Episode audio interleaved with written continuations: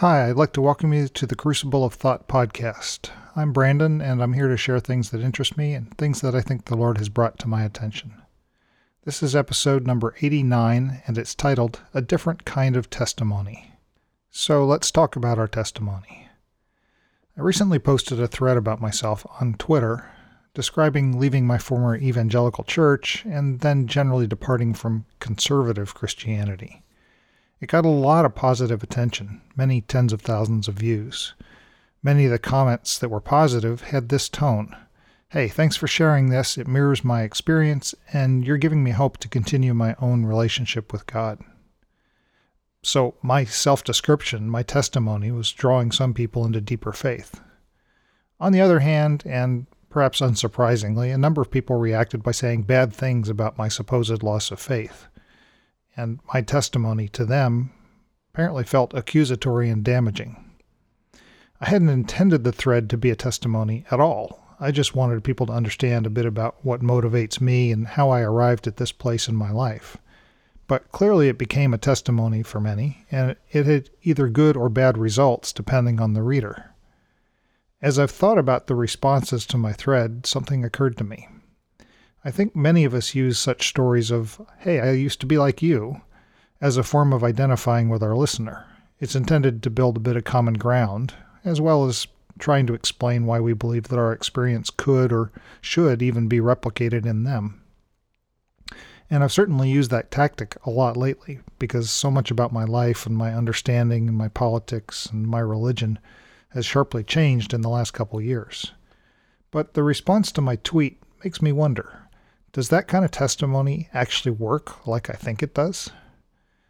When evangelical Christians react to my statement that I used to be evangelical with anger or dismay that I could turn away from the truth, I realize that such a reaction is probably common to other similar testimonies. Whenever we say, I used to be like you, perhaps it comes with some unexpected baggage for the target of the testimony. Specifically, thinking about these reactions led me to think about how non Christians, and especially atheists, will likely react to a Christian using that kind of tactic to try and persuade them to come to Jesus. I doubt there are many Americans who have zero awareness of the nature of the Christian religion and the name of Jesus. In our American world, with a fairly ubiquitous infusion of biblical language into daily life, God's name on our currency and in the Pledge of Allegiance, and a broad penetration of at least some aspects of church culture into the broader secular culture, it's probably reasonable to assume that most non Christian people have already considered and actually chosen against turning to the God that's being described to them. In fact, the majority have probably already fended off more than a few well meaning Christians in their testimony. So, trying to persuade someone to convert with the idea that, hey, I changed so you can too, probably has an inherently limited effectiveness. They've made a decision already, and the fact that someone else made a different decision has zero inherent draw to them.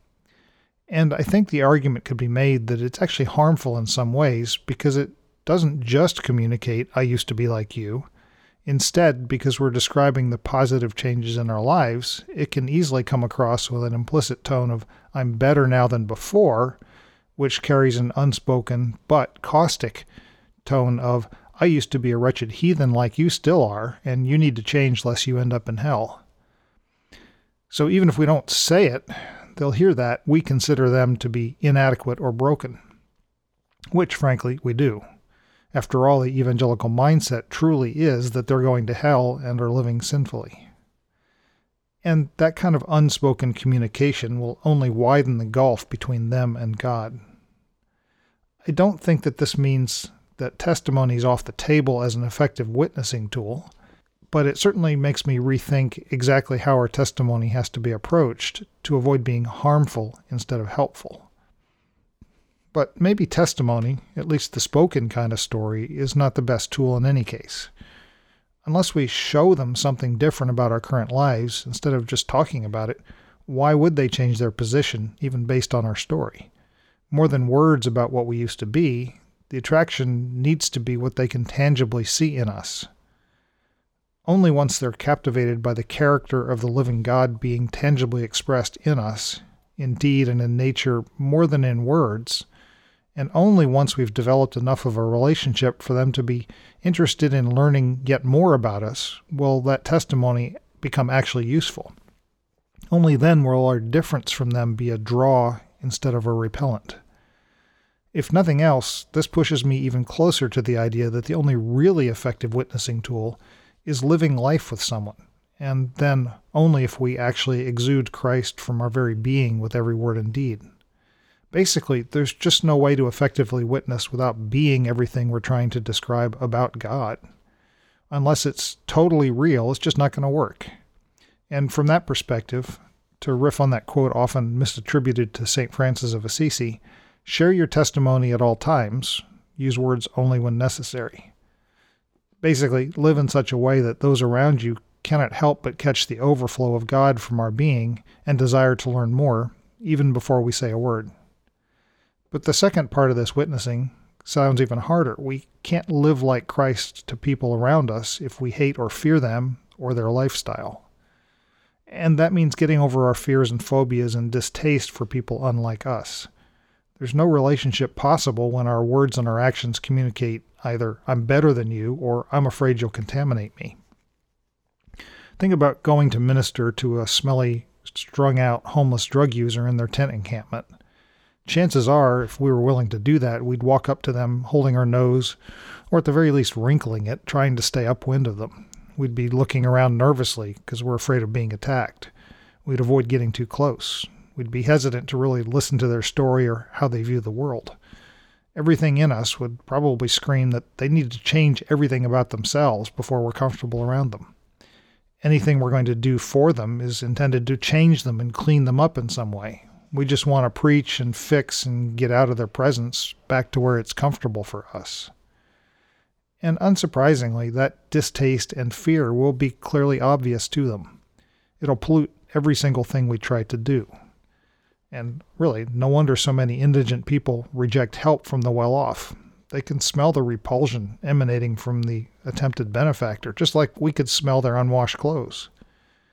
But Jesus was apparently completely unafraid to get right into the mess with those that he was ministering to. He routinely broke the ceremonial laws against uncleanness, and the result was always restoration and salvation. So, I think it's only when we approach someone from a position equal to, or even really beneath them, with unadulterated love, that a relationship can flourish, and then our life and character will matter to them.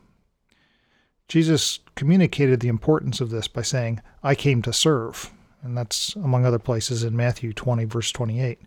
I think too often we interpret this as serving what we think are God's or the kingdom's interests, but we make those choices based on our own interests.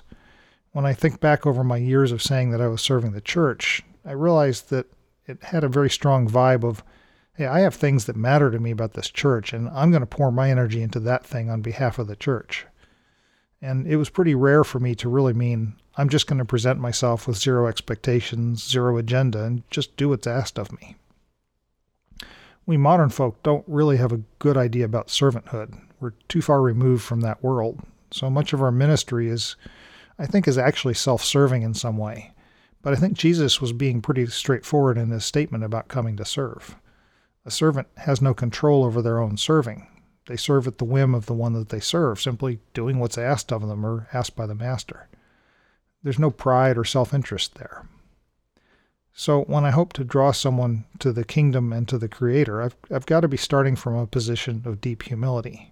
And any hint of testimony or service that sounds like, well, I'm better than you, or I know better than you what you need, is going to be destructive. It's not about false humility either, because people can smell that ugly thing from miles away. It has to be, I think it has to be true servanthood. But ironically, I'd suggest that all this becomes actually kind of easy if we're truly becoming Christ like. From Jesus' position, there's no fear or hatred of the other. There's no pride or arrogance. There's no self promotion in the serving.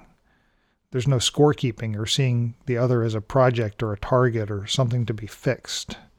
So when we do enter into that holy, God graced relationship, when those words of our testimony finally do come out of our mouths, They're going to fall into soil that has been tilled and watered by the Holy Spirit's overflow that spills onto those around us. And the words will basically be barely necessary. So let's determine to focus on becoming Christ like and focus much less on scoring converts or telling our testimony to everyone we meet. Let our very lives be the testimony instead. They'll ask us when they've seen Jesus in us, when they're ready. I think then we'll be far more effective in growing the kingdom, a few deep relationships at a time. Be blessed. Thanks for listening, and we'll talk again soon.